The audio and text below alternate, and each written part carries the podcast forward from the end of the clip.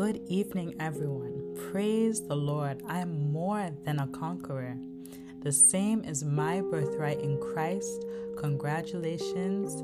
Amen. Welcome to day eight of our devotional. The title of today's devotional is Mere Men?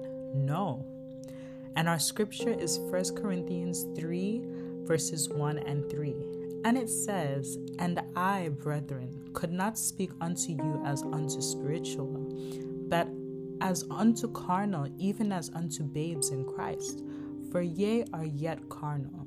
For whereas there is among you envying and strife and divisions, are ye not carnal and walk as men?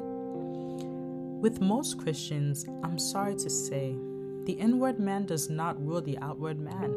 Instead, the body rules the inward man, and that's what makes carnal Christians.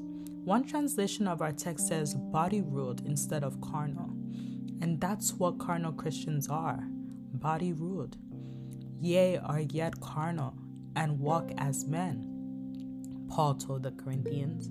In other words, they were living like people who had never been born again. I like the Amplified Bible translation of verse 3 for as long as there are envying and jealousy and wrangling and factions among you, are you not unspiritual and of the flesh, behaving yourselves after a human standard and like mere unchanged men? Don't do it. Refuse to live like mere men. Live like the new creature you are, determined to let the new man in Christ dominate your being. Confession I refuse to walk as a mere man. I am changed. I am a new creature in Christ. I will grow up in Christ. I will grow up spiritually.